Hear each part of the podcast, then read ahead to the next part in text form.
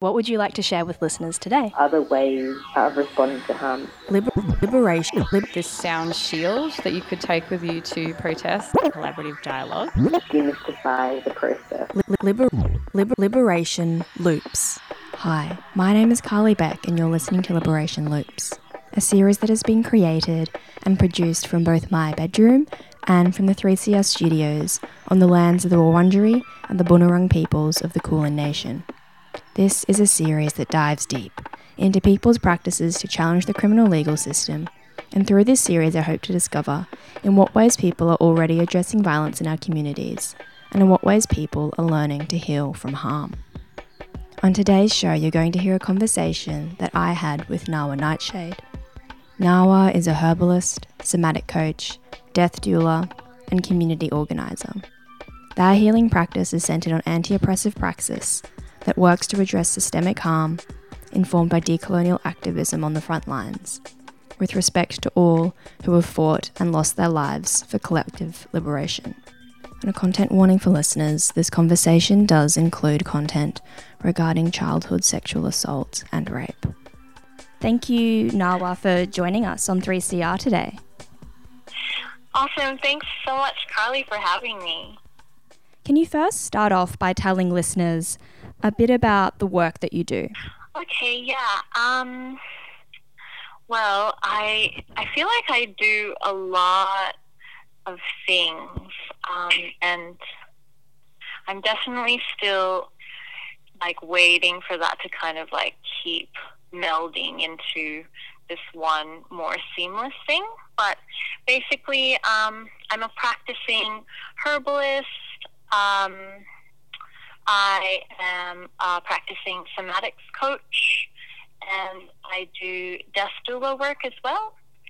Um, and yeah, and I do that on a really community-based level, um, really responding to um, on the ground resistance work as well. So I, I do coach a lot of um, you know people on the ground, and I am on the ground a lot as well. Um, yeah, that's that's so it's really kind of like a you know that meme that talks about that like what kind of um, social justice activist you are. I really feel like I'm that like social justice mage type thing. Can you talk about what movement building work you do? Mm, yeah. Um, so yeah, I think when when I was really asking myself, you know, what what kind of authentic um, activism looked like, and how to really sustainably movement build. That question that really came up was who who are my people, and I started organizing with some Asian activists and organizers. And in Naarm, I do it with AAA, the Anti-Colonial Asian Alliance. And the work that we do is um, basically supporting targeted and vulnerable and oppressed groups to self-determination. So it's really solidarity work.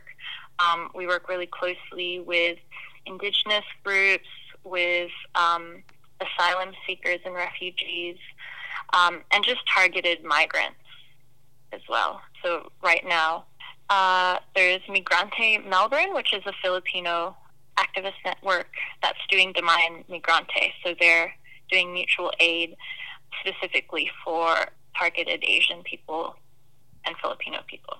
Me and some friends have, have organized to support more of those at-risk communities. And so uh, we created this group called BIPOC Talking Wellness um, as a way of reclaiming, you know, our own our own wellness and our own peace of mind um, back from kind of like this whitewashed, super capitalistic form of like, you know, white woman yoga wellness, mm-hmm. and yeah, and um, yeah, through that we actually kind of really think of ourselves as well as like we have like this mascot of like the Care Bears that it's like it's just like super soft and you know like just yeah, like almost like you're just a kid, and you know, like this, the little kid parts of you are are allowed to be in this space and and to nourish those parts. Um, and so we've created spaces for for BIPOC to really um, receive care in that way. And so we've been doing um, workshops and you know care circles to support um, people in the community who, in in all their different ways, do um, solidarity work. It might be through art, it might be through direct action, or whatever. Um, yeah, but also to to nourish and come back to ourselves. Um, another kind of way that we do do community care is um, through funding. So right now we have an indi- uh, Indigenous seed fund for um, some Indigenous activists and organizers in the community just needing some extra support, like with rent and bills. Um, this was obviously before COVID 19.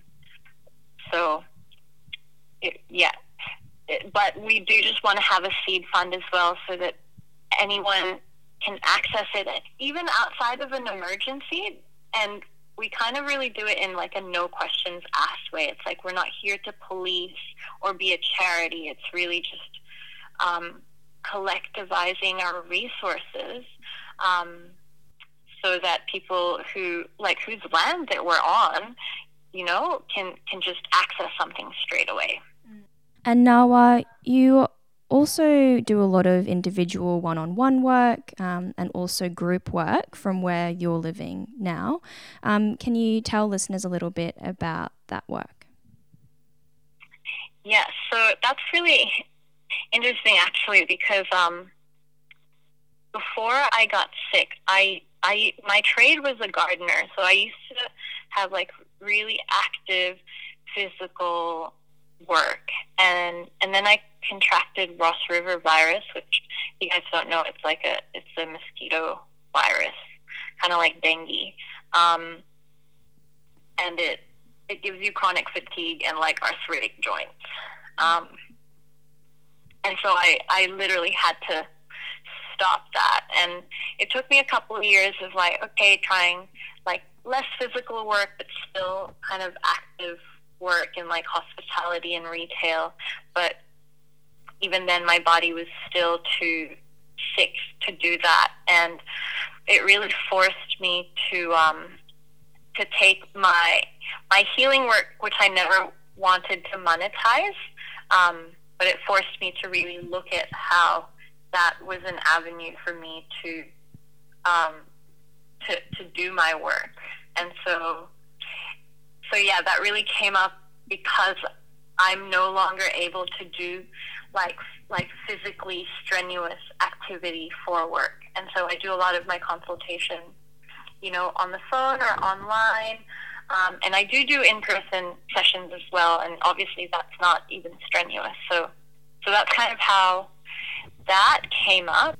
So, so basically, just kind of like the really, you know, sacred and and sporadic internal healing training that I did with with with plants and somatics, um, and and that pressure to um, create work out of it had really burst me doing this for the community more, and so that, yeah, that was really in in response to again how you know when we do just like frontline organizing or community care work um, how how those are draining. And so by caring for ourselves that allows it to be nourishing but it still didn't address you know how we have these deeply embedded oppressive patterns that we've inherited from generations of colonization, assimilation, and othering. Um, and so it kind of became like a, a pathway for like decolonizing our minds, our spirits, and our bodies um, that go, you know, beyond just caring for each other.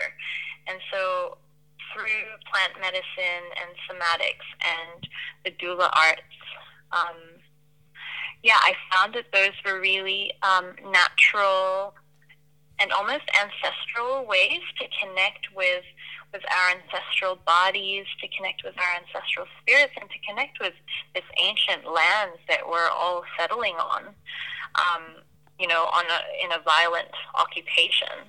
And with this work, it's it's really it's really safe and gentle work. So I always work with really accessible, gentle plants that are probably growing in everybody's backyard.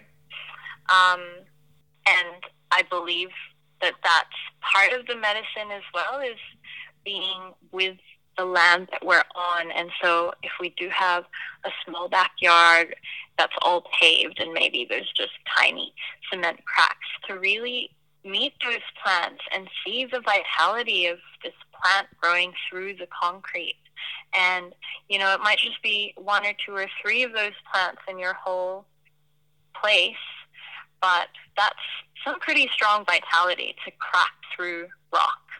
Um, and to make medicine from that, it can even be vibrational medicine where you're not even taking the plant, um, which, yeah, which can be really, um, it feels really colonizery as well to just take, but really for like meeting the plant as an equal and getting the medicine that it wants to give. So maybe if there's only one of it, then we just put some water next to it and leave it for four hours either under the sun or over the overnight under the moonlight and see if that gives us anything. Or if we have like a whole field, you know, of, of wildflowers in our backyard, and actually making tinctures out of that.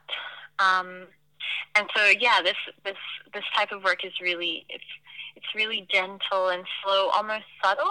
Um, but I feel like it really is in relationship with the earth and, and with the land that we're specifically on, which yeah, which definitely feels, you know, less cakey, less entitled to, and also builds, yeah, like a respectful relating that will then go beyond into other relationships, into how we relate with our housemates, with our neighbors, with yeah, with other people that we might not have anything in common with. Mm. Um, yeah, and then and then with doula work, that really came because um, both of my parents died a year apart from each other, um, and maybe two years before that, my grandmother died as well, and and there was something that opened in me uh, in their dying process that I realized had been taken away from, you know, from our general culture. That's really like, uh, like almost like anti-dying. It's like really, um, it's in denial of death and uh, it's all about not dying. You know, like words like fighting cancer or like um, beating, yeah, like beating illness and, you know, like sickness and, and death are really part of this cycle and, and when we connect to our own different cultural heritage, you know, we all have different stories about about death. And, and I think training to be a doula really connected me with with my own ancestral ways and relationships to death that I found really healing and, and really informative in, in how we relate to the world as living beings because of these like mythologies about death. Yeah, and so kind of really creating spaces for like the reclaiming of our own cultural death practices to yeah, as a way of empowering um, our own decolonization work. Mm-hmm. Nawa, what experiences have led you to do this healing work? Um, so that's a lot. Um, I'm a survivor of childhood sexual assault. Um, and also a survivor of family violence, um, domestic abuse, and rape. And um, in in really uh, being forced to to heal that trauma, you know, it took me a long time. It was it was definitely many years of, of denial and and like fighting for high functionality without ever confronting my trauma. Um, but as I did, I really saw how these issues weren't just like individual things that happened to me personally, but how they're really systemic, and that by engaging in healing myself, um, that that's engaging in, in the healing of my people, you know, in, in other in other um, yeah, in, in the collective healing of, of everyone who's harmed by domestic violence, by family violence, by pedophilia, by rapists, by, you know, um, and how all of these systems really cultivate and, and perpetuate um, perpetrators to get away with these things and to have the resources um, to enact these things. Um, and so, yeah, I've, I've really dedicated this healing work to be of a collective transformation.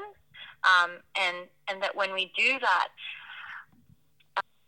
we're really coming from that place, then we really get to know our own self determination. And that's why it's so important to allow other groups to do their own healing work and to self determine what's right for them. Um, and as we do that, to really encourage, you know, passing on and sharing that knowledge with our communities so that we can all create that culture and thrive together. Um, yeah, that we can build a culture of caring for each other while we resist oppressive structures and support Black and Indigenous people to build a world without colonial and state violence, without capitalism, and without the cis hetero patriarchy that we're all stuck with right now. Thank you so much for sharing that with listeners, Nawa. And would you like to share some um, tips for listeners on creating our own healing resources? Yeah, totally. Um, so uh, these are all really simple tips, and they kind of cover a lot of things that I talked about already. So the first one is just sitting with the earth um, and waiting to have an experience with them. And so, you know, sitting there with the earth might encourage you to roll around on the ground. And that might be like really weird, but almost really listening to the pull of your body and, and what it's leaning towards. So if you're sitting there and you kind of feel a rock or, you know, like, or that you're being magnetized closer to the earth, allowing that body to kind of drop and follow it and, and just keep following it. And then it might turn into a roll or, you know, it might be like a spark and and you might look up at the sky and climb up a tree. Um, but really, this kind of earthing is to have this somatic experience, and, and soma means of the body, so to, to really have an embodied experience with the living world and allow it to tell you something. You know how when you're just like watching the grass and maybe like a butterfly floats past and, and feel something from that. So it's that's that's that's what I mean by like allowing them to tell you something. It's like it doesn't have to be a cognitive thing. It can just be a feeling. And and when you do these things, it actually is a centering practice. So so this first tip is for you to find and build your own centering practice. Um, the second one is to meet a plant. So find a plant in your backyard that's calling out to you. You know, maybe you thought it was annoying because it, it was growing right in that spot that um, that trips you or something. And yeah, to just meet it. Don't go straight into into finding out its name. Just really, because names are like, what are names? You know. and these names are mostly in English too, and that's not my mother tongue. Um, so to really just meet, you know, this plant as an equal and its spirit, like it's like spirits connecting. Um, and it might want you to taste it. You really won't harm yourself by, you know, chewing on like one leaf of a plant without knowing what it is. And if it feels like, if, you know, if your body is telling you not to swallow it, then you can just spit it out, and that's totally fine too. Um, yeah, but when you taste it, it's like seeing, noticing what you're what you're getting from chewing it. Maybe it's like giving you a lot of saliva and turning on your digestive system, or maybe it's um yeah, maybe it's really like hypnotic and calming the mind. Um, yeah, and just kind of like build your own like herbal resource through direct relating with the plants that are growing with you. Mm. Um, and then from there, then like going on the internet and learning about it and and I swear you'll be surprised how similar your experience are with what the internet will tell you. Um, and you know, one day the internet will be gone as well. So this is really us, you know, taking our knowledge back into our own hands and creating our own healing resources. So, you know, the internet might share with you how to make medicines with it. So, really experimenting with different ways of making medicines and building your own apothecary. And, and that can be a resource that you can share with your neighbors and your friends. Um, especially if there's seasonal medicines as well. Um, yeah, that can just be really nice. Um, my third tip is similar to plants, it's to meet your body. Um, and so we can look in the mirror and just really, you know, from like an observer kind of perspective or in like a be your own herbalist kind of way. Like look at the look at the health of our skin. You know, is our skin pale? Is it dry? Um, uh, yeah, is it blotchy? Is it really red? Um, looking at the health of our hair um, or our nails as well. So, um, you know, if you like to wear nail polish, you can leave one one nail um,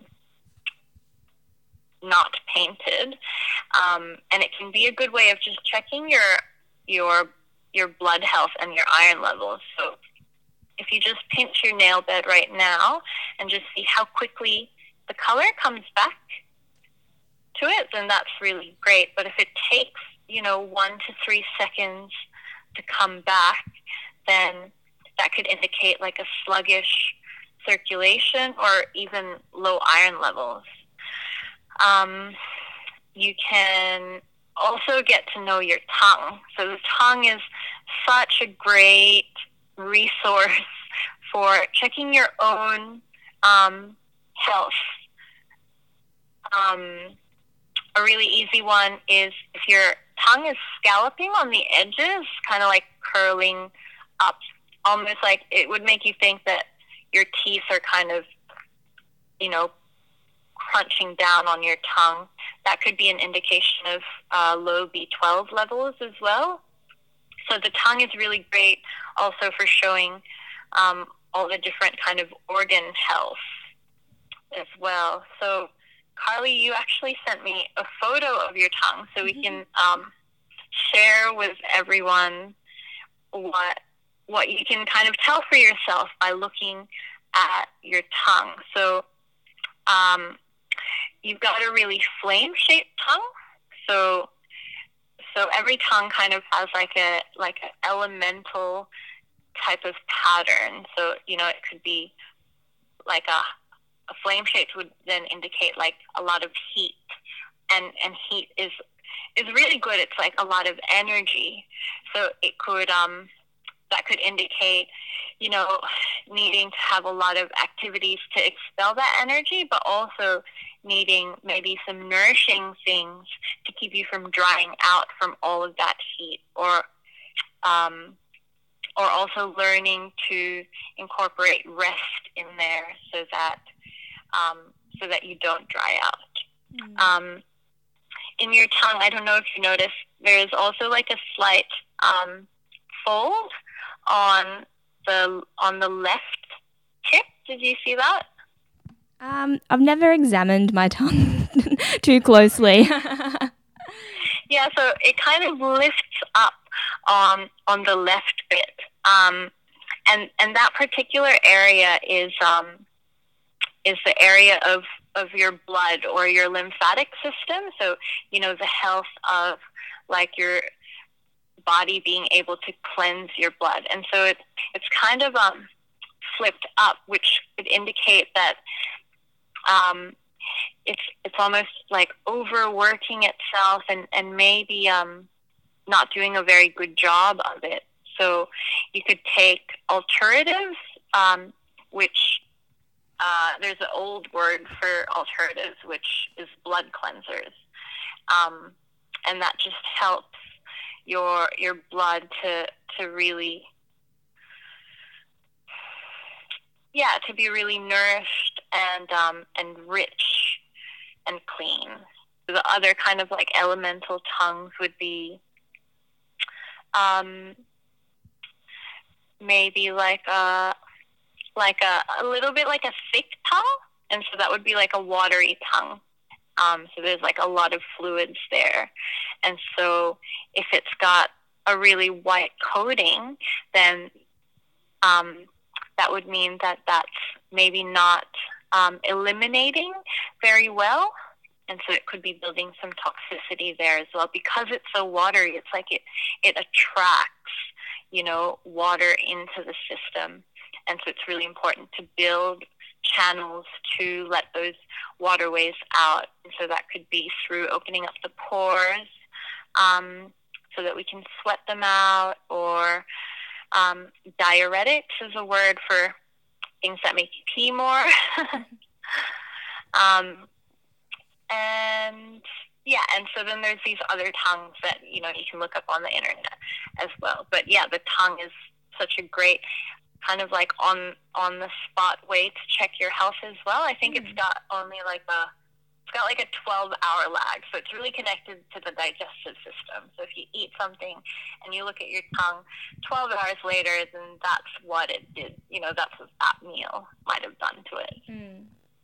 What would you like to leave listeners with? You know, really, really joining your local groups. Um, all of the groups that I'm in are recruiting. So AAA are looking for support, and you definitely don't have to be Asian. It's not like some weird borders kind of thing. Um, Elder Support Network are always looking for um, people to support um, financially or in aid work. Um, by the way, are actually looking for some committed social media people to uh, to be organizing the seed funds that we're doing right now. Um, yeah, because all all all this work is under resourced. You know, nobody's getting paid, and so if you really feel called to, to engage in in healing justice, then I really encourage um, hitting us up. I'll I'll get Carly to include some links so that you can get in contact with us. Um, and yeah, if you've got money, send send these groups some money as well. Absolutely. Well, Nawa, thank you so much for joining us on Liberation Loops. Awesome. Thank you so much, Carly. What an honor. And that was a conversation that I had with Nawa Nightshade, herbalist, somatic coach, death doula, and community organizer. And join us here next week for another episode of Liberation Loops. See you then.